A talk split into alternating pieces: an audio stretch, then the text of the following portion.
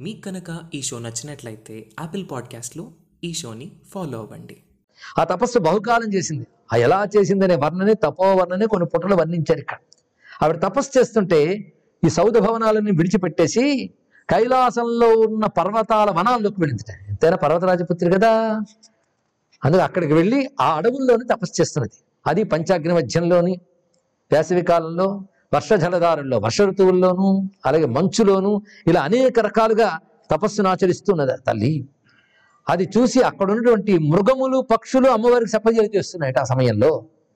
ఆ తల్లి ఆ తపస్సు చేస్తున్నప్పుడు ఆభరణాలు ఇవన్నీ విడిచిపెట్టింది. సర్వాభరణాలు కలిగినప్పటికీ కూడా తపోయోగ్యమైన దీక్షావస్త్రములు మాత్రమే ధరించి త్రిపుండ్రమండితోత్ఫుల్ల సురక్తవనజానన పద్మం లాంటి ముఖానికి భస్మ రేఖలు ధరించి దాని మధ్య తిలకాన్ని ధరించి ప్రకాశిస్తున్నది.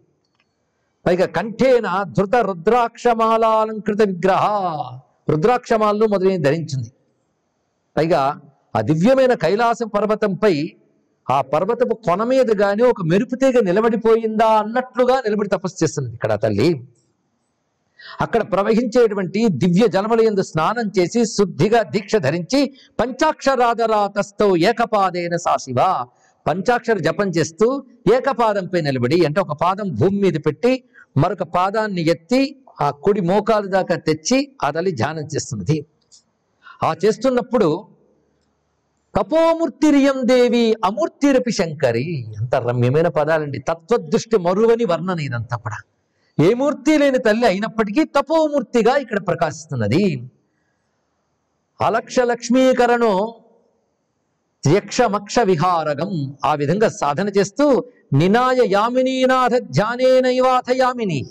రాత్రులన్నీ ఆ రాత్రిపూట వెలిగే వాణ్ణి నెత్తి మీద పెట్టుకువాణ్ణి ధ్యానిస్తూ ఉన్నది. ఇలాగ పగళ్ళు రాత్రులు తేడా లేకుండా దృష్టి నాసాగ్రమనందు నిలిపి పరమేశ్వరుని ధ్యానిస్తూ తపస్సుని ఎవరు? చిత్కళానంద కలిక తపోరంజిత వేషభూహు. ఆవిడ చిత్కళానంద కలిక. లలితానామం మళ్ళీ ధ్వనింపజేస్తున్నాడు ఇక్కడ.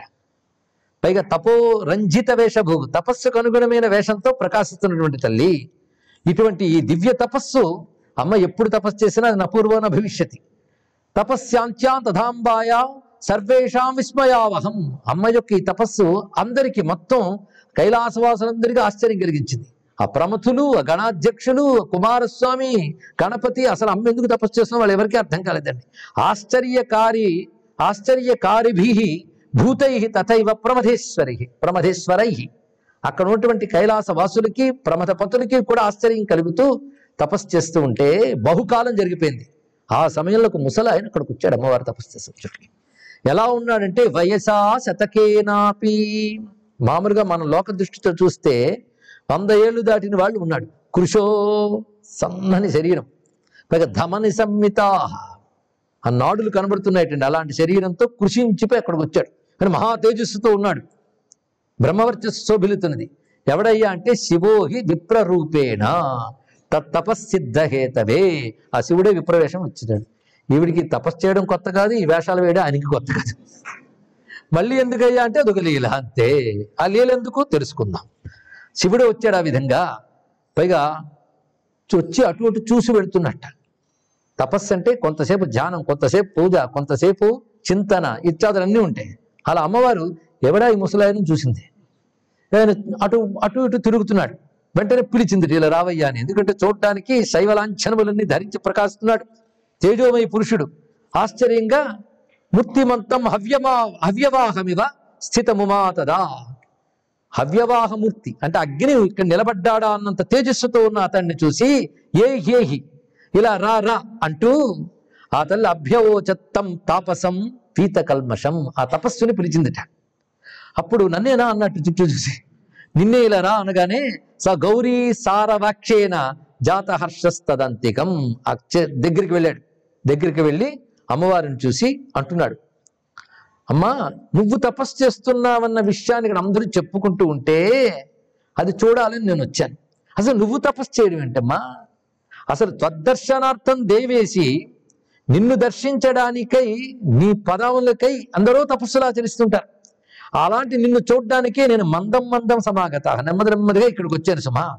ఆశ్చర్యపోతున్నాను నీ తపస్సు గురించి. నేనే కాదు కైలాసం అంతా ఆశ్చర్యపోతుంది. ముసలివాడిని కనుక కొంత సాహసించి వచ్చి ఎందుకో తెలుసుకోవాలనుకుంటున్నాను. తవాపి తపసా కింవ కార్యం అంభోరుహానని నీ తపస్సు ఏ కార్యం కోసం చేస్తున్నావు? ఎందుకంటే సర్వేషాం తపసాం దేవి త్వత్పాదాబ్జం తపఫలం.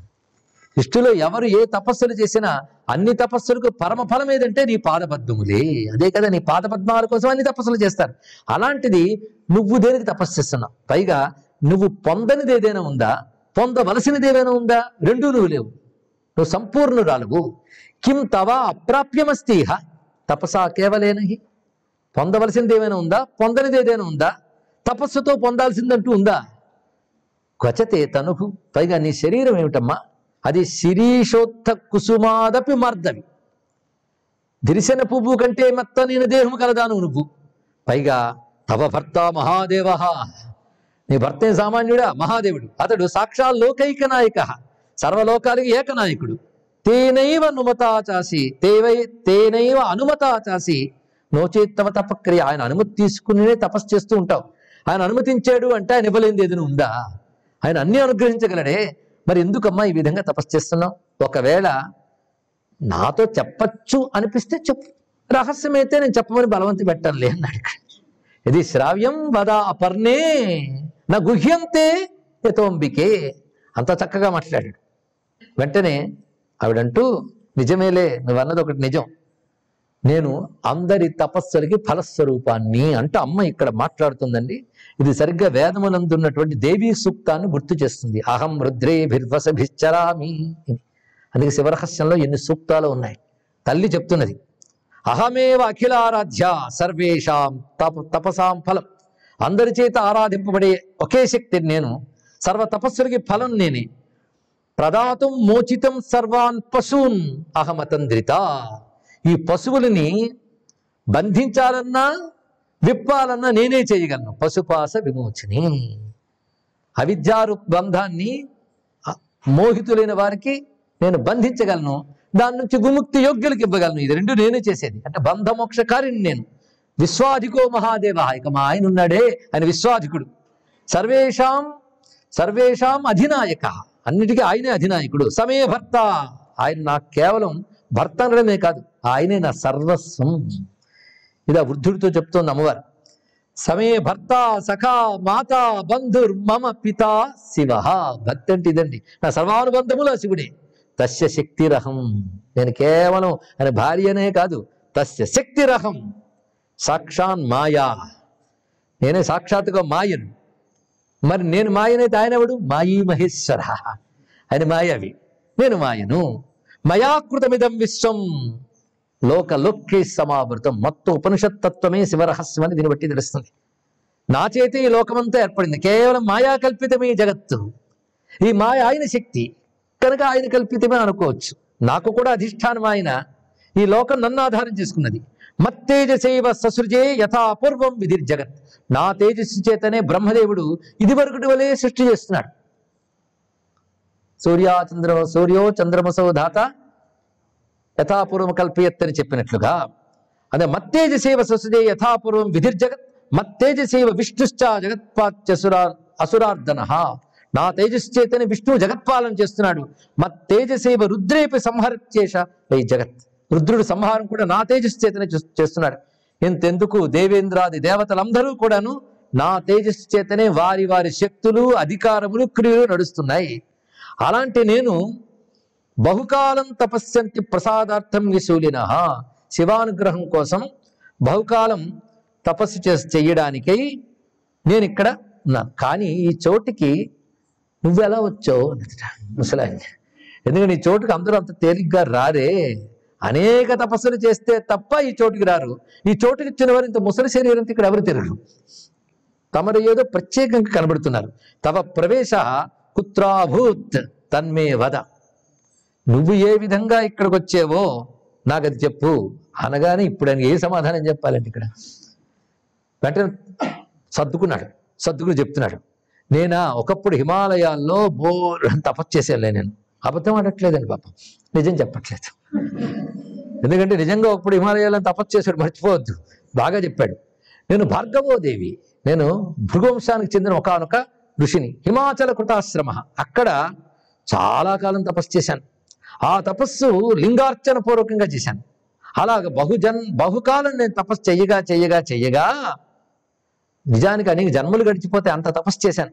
అప్పుడు పరమేశ్వరుడు సంతోషించి నువ్వు కొన్ని వందల సంవత్సరాలు తపస్సు చేసావు గనక నువ్వు ఆ పండిన వయస్సుతోనే నా లోకంలో ఉంటావు. అయితే శరీరం జీర్ణవత్ శతాధిక వృద్ధుల్లా కనబడుతున్నా నీకు సంపూర్ణమైన బుద్ధి సంపూర్ణమైన శరీర పుష్టి ఉంటుందిలే కైలాసంలో యొక్క లక్షణం అది అని చెప్పాడు. అందుకే నేను ఇక్కడికి వచ్చి ఆ విధంగా ఉంటున్నాను. నిత్యం సదైవ జరయ క్షుత్విపాసో నచాన్యథ. నేను ఎప్పుడు వృద్ధ రూపంలో కనబడతాను కానీ క్షుత్విపాసలు ఉండవు. స్మృతిర్ జహాతిన స్మృతి కూడా నన్ను విడిచిపెట్టేస్తుమా సాంహి అలా నేను విహరిస్తూ ఉంటాను. అందుకే ఇవాళ వచ్చి నీ తపస్సు గురించి విని వచ్చి అడుగుతున్నాను. అనగానే నువ్వు ఇంత ఉగ్రమైన తపస్సు చేస్తూ ఉన్నావే దీని గురించి తెలుసుకుందామని అడుగుతున్నాను. అసలు ఇంత ప్రయాసపడవలసిన అవసరం శివానుగ్రహం కోసం ఉందా అంటే శివానుగ్రహం కోసం ఇంత ప్రయాసపడాలా అన్నట్టే. వెంటనే ఈవిడ అందులో ఏదో ఒక సందేశం ఉన్నట్లు భావించింది ఆవిడ. ఇంత ప్రయాసపడక్కర్లేదు శివానుగ్రహం కోసం. అంటే ఈ కథ నిమిత్తంగా మనందరికీ అంత ప్రయాసపడనవసరం లేని ఒకానొక ఉపాయం అందబోతోంది అనమాట ఆవిడ ఈ మాట వినగానే తలూపిందిటాయి అంత చక్కగా దృశ్యం చిత్రించినట్టు అందిస్తున్నాడండి.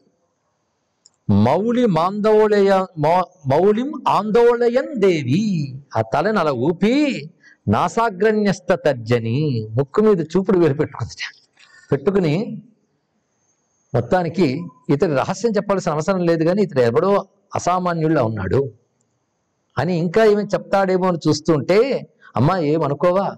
ముసలివాణ్ణి పెద్దవాణ్ణి చెప్తున్నాను. ఎక్కువ కాయక్లేశ పడవలసిన అవసరం లేదు శివునికై. ఇంత కాయక్లేశం అవసరం లేదు. శివుని యొక్క అనుగ్రహం పొందాలంటే దారుణమైనటువంటి ఉగ్రమైనటువంటి తపస్సులు చేయక్కర్లేదమ్మా. సాక్షాన్ ముక్తిప్రదం ధర్మం. సాక్షాత్తుగా ముక్తినివ్వగలిగిన ఒకనొక ధర్మం ఉంది శివధర్మం. ఆ ఉపాయాన్ని చెప్తున్నాను. అదేమిటంటే శివలింగార్చనం. శివలింగార్చనమే గొప్ప ఉపాయం సుమా. అంటే ఇక్కడ అమ్మవారి ద్వారా ఒక మహాలింగార్చన చేయించబోతున్నాడు ఆయన. అది శివలింగార్చనం శివే. తస్మిన్ సంపూజితే శంభుర్ నితరాం పరితుష్యతి. అలా నువ్వు భక్తిగా శివలింగార్చన చేసేవనుకో శివుడు బాగా సంతోషిస్తాడు. ఇది నీకు తెలియక కాదు చేస్తూ ఉన్నావు. ఇప్పుడు ఇంత తపస్సు ఏదో ఉద్దేశంతో చేస్తున్నావు కనుక ఇప్పుడు చెయ్యి. అంటే మరి ఇంతకాలం ఎందుకు చెప్పలేదండి? ప్రారంభించినప్పుడు వచ్చి చెప్పివచ్చు కదా ఇంత శ్రమ పడాలంటే ఇంత శ్రమ పడితే గాని ఇంత శ్రమ చేసి చేసే శివలింగార్చన కొన్ని ఫలితం వేరు. అమ్మ యొక్క ఆ కోరికకి తగ్గట్టుగా ఇంత తపస్సు ఇంత అర్చన ఇదొక ప్రణాళిక. ఇది మన తర్కాలకు అందేది కాదు మొత్తానికి.